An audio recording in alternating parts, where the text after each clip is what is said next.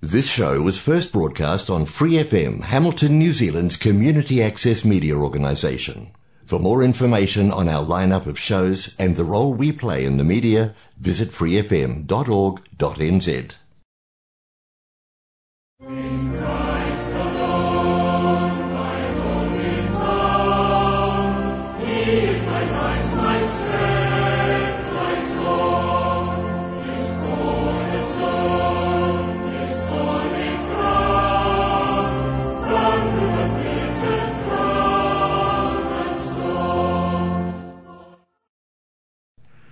This is Peter and Tricia welcoming you today to Great News and God's Views, a half hour weekly broadcast on Free FM 89.0, independent community media.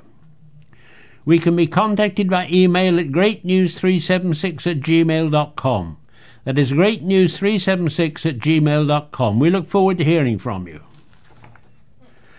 Today's worship theme God wants us to have a great hope for the future. Disunity bankrupts hope. People can withstand horrible suffering and pain if there's hope. Many who survived the Nazi concentration camps did so because they had a vision of unfulfilled goals. People perish without hope. With hope, people survive. What is true for individuals is true for communities of people. A group of individuals committed to a goal creates an awesome force. The power of the group is more than the sum of the individuals. However, a community without hope turns inwards, devours itself, and dies. With unity, a group, city, or nation is empowered. Without it, a community is bankrupt.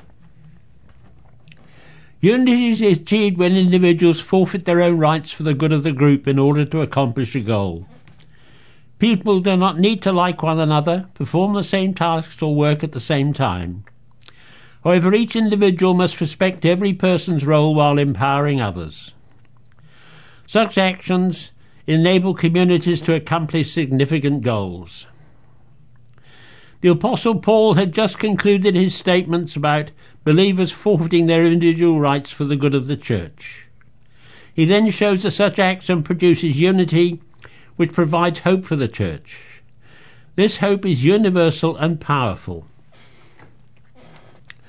We read from Romans chapter 15, beginning at verse 4. For whatsoever things were written aforetimes are written for our learning, that we through patience and comfort of the Scriptures might have hope.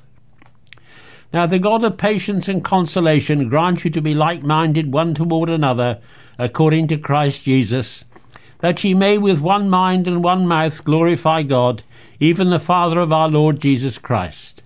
Wherefore receive ye one another, as Christ also received us to the glory of God.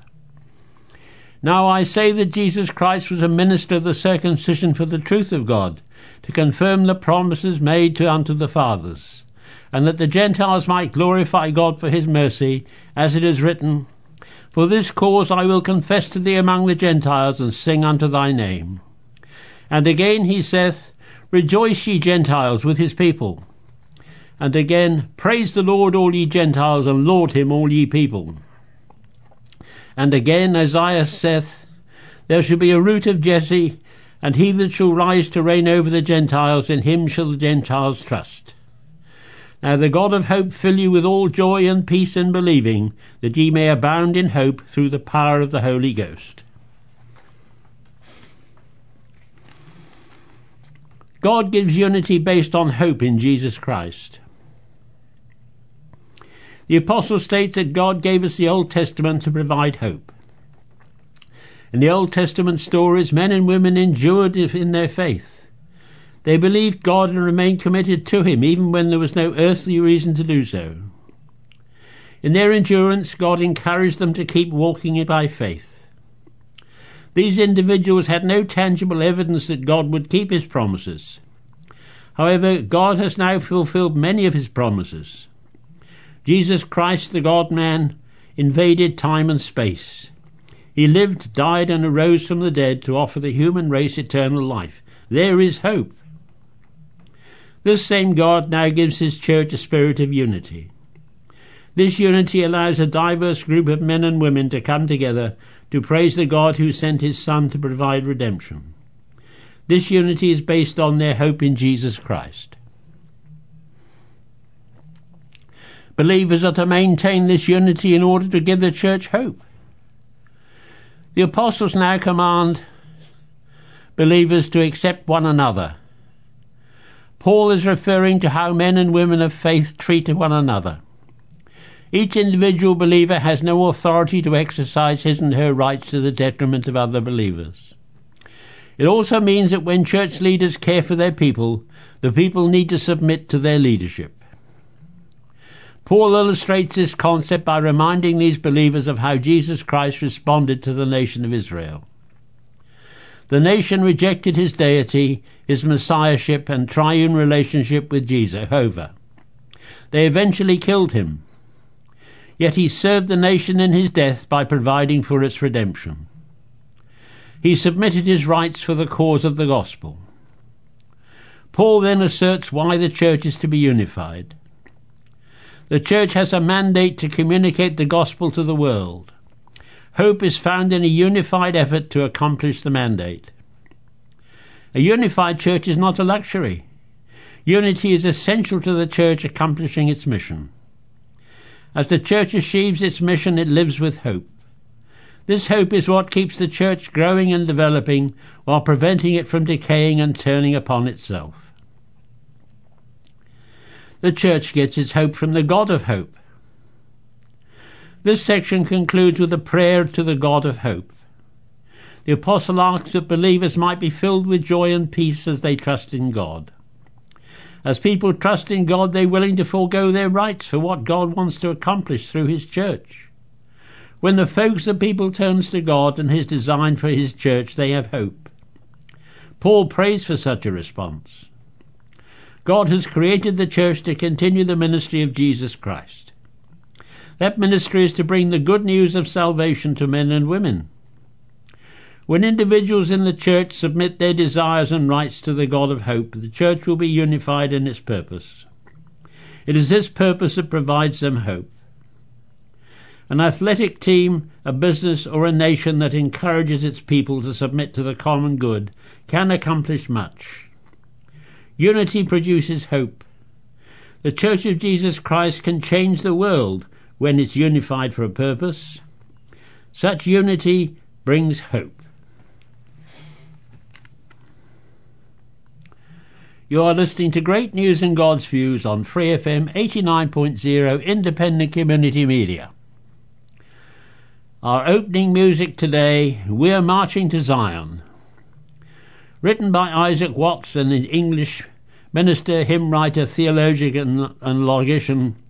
He wrote over 750 hymns and is known as the father of English hymnody. Marching to Zion was based on Jeremiah 31:6. Arise ye and let us go to Zion. Was first published in 1707. We're marching to Zion.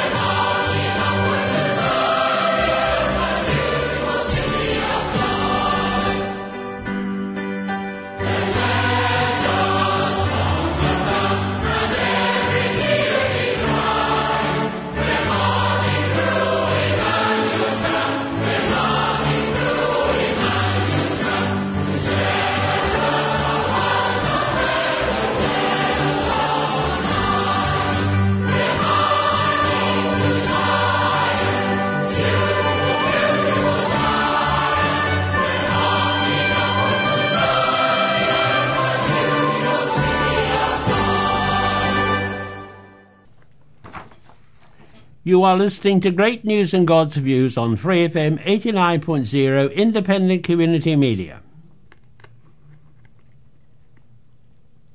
We continue with Glorious Things of Thee Are Spoken, written by the English poet and clergyman John Newton, who was born in 1725. Newton wrote the words from personal experience. He grew up without any particular religious conviction, but his life's path was formed by a variety of twists and coincidences that were often put into motion by his objection to the requirements of unquestioned obedience to orders.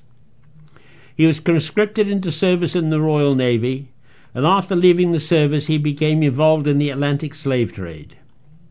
In 1748, a violent storm battered his vessel off the coast of Ireland so severely that he called out to God for mercy, a moment that marked his spiritual conversion. He continued his slave trading career until 1755, when he ended seafaring altogether and began studying Christian theology. Glorious things of thee are spoken.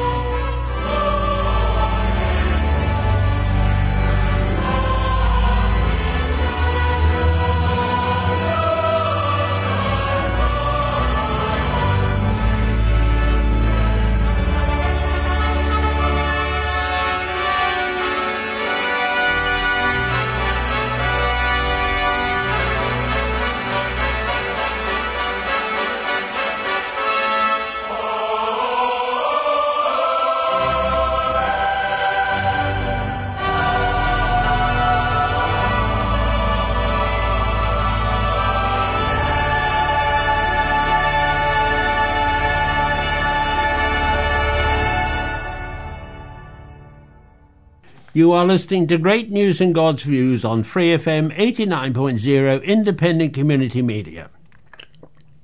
The Fourfold Faith of a Famous Man. The most popular masculine name in the Christian world is John. Sometimes it's spelled Juan or Ion, but in every case it's a tribute to two great heroes of the New Testament John, who wrote the fourth Gospel, and John, who baptized Jesus. This text from Matthew introduces us to John the Baptizer and shows us four sides to his faith. His was a faith that trusted the Bible. We read from Matthew chapter 3, beginning at verse 1. In those days came John the Baptist preaching in the wilderness of Judea, and saying, Repent ye, for the kingdom of heaven is at hand. For this is he that was spoken of by the prophet Isaiah, saying, the voice of one crying in the wilderness, Prepare ye the way of the Lord, make his path straight. And the same John had his raiment of camel hair, and a leathern girdle about his loins, and his meat was locusts and wild honey. Then went out to him Jerusalem and all Judea, and all the regions around about Jordan, and were baptized of him in Jordan, confessing their sins. But when he saw many of the Pharisees and Sadducees come to his baptism, he said unto them, O generation of vipers, who hath warned you to flee from the wrath to come? Bring forth therefore fruits me for repentance, and think not say within yourselves, We have Abraham to our father, for we say unto you that God is able of these stones to raise up children unto Abraham. And now the axe is laid unto the root of the trees. Therefore every tree which bringeth not forth good fruit is hewn down and cast into the fire. I indeed baptize you with water unto repentance, but he that cometh after me is mightier than I, whose shoes I am not worthy to bear. He shall baptize you with the Holy Ghost and with fire, whose fan is in his hand, and he will thoroughly purge his floor and gather his wheat into the garner, but he will burn up the chaff with unquenching fire. His was a faith that trusted the Bible. The prophecies quoted in this text were neither new nor strange to him. He first heard them in his father's home. Remember that John's father was Zechariah, a priest. John grew up in a godly home where Scripture was both known and prized. He believed the prophecies. He was certain they must someday be fulfilled, though the realization of them had been delayed for centuries. His faith was not eroded by the passing of the years. He believed that Jesus was the fulfillment of these prophecies, even though Jesus was his relative. Somerset Maugham said of young writers, We like to see a young man get ahead, but not clear out of sight. Most of us like to see our relations get ahead, but not out, clear out of sight. For some, it would have been hard to believe that a cousin could be the Christ the promised Messiah, but John overcame that obstacle. We would have considered it an honor to introduce Jesus. All our lives we would have said, I'm the one who introduced Jesus to the world. But John immediately directs attention from himself to Jesus, and he continued to do that as long as he lived. His was a faith that made him humble. We would have to consider it an honor to introduce Jesus, all our lives we would have said, I'm the one who introduced Jesus to the world. But John immediately directs attention from himself to Jesus, and he continued to do that as long as he lived. Faith has made some people proud. They're proud of their knowledge, they're proud of their holiness, they're proud of their sacrifices, they're proud of their prayer lives. But John's faith did not make him proud. It would have been easy for John to say to himself, Jesus and I are of the same family. The same blood flows in our veins. I could be the Messiah. Why should he receive the glory and I be only the one who introduces him? Why should he be centre stage in the spotlight while I'm only the master of ceremonies? Yet there's no indication that such a thought ever entered John's mind, and every indication that it never did. His was a faith that made him see both sides. We've heard so many jokes about good news and bad news. John had both to offer, but he put the bad news first. he spoke about axes and fires of sifting and destruction. He saw both sides of the Messiah. Then he spoke of baptism and the Holy Spirit. He saw that Jesus came as both Saviour and Judge. We don't know why he put the bad news first.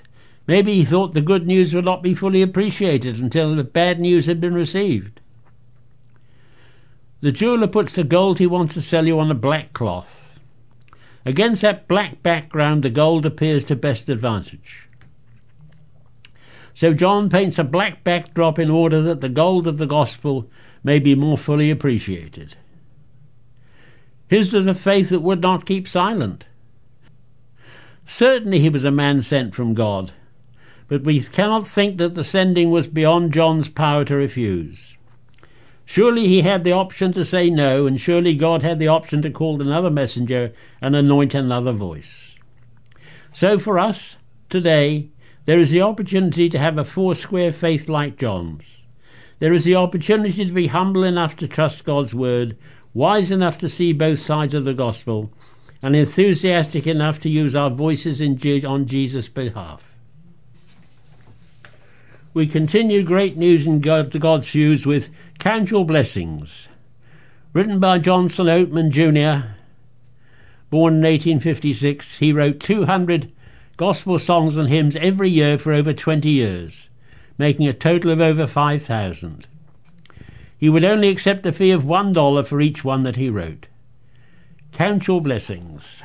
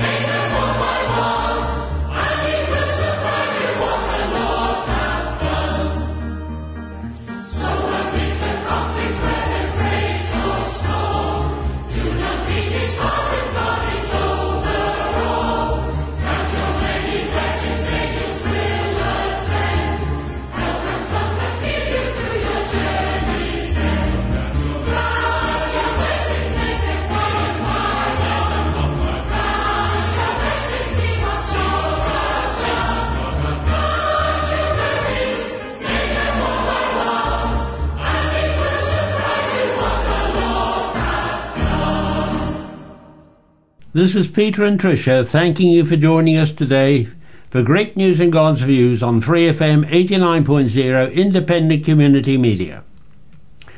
We invite you to listen in every Sunday from 9:30 to 10 a.m. for a presentation of historic Bible-based Christianity, highlighting preaching of the Word, classic songs, hymns, and spiritual songs. We use only the King James Bible, the authorized version.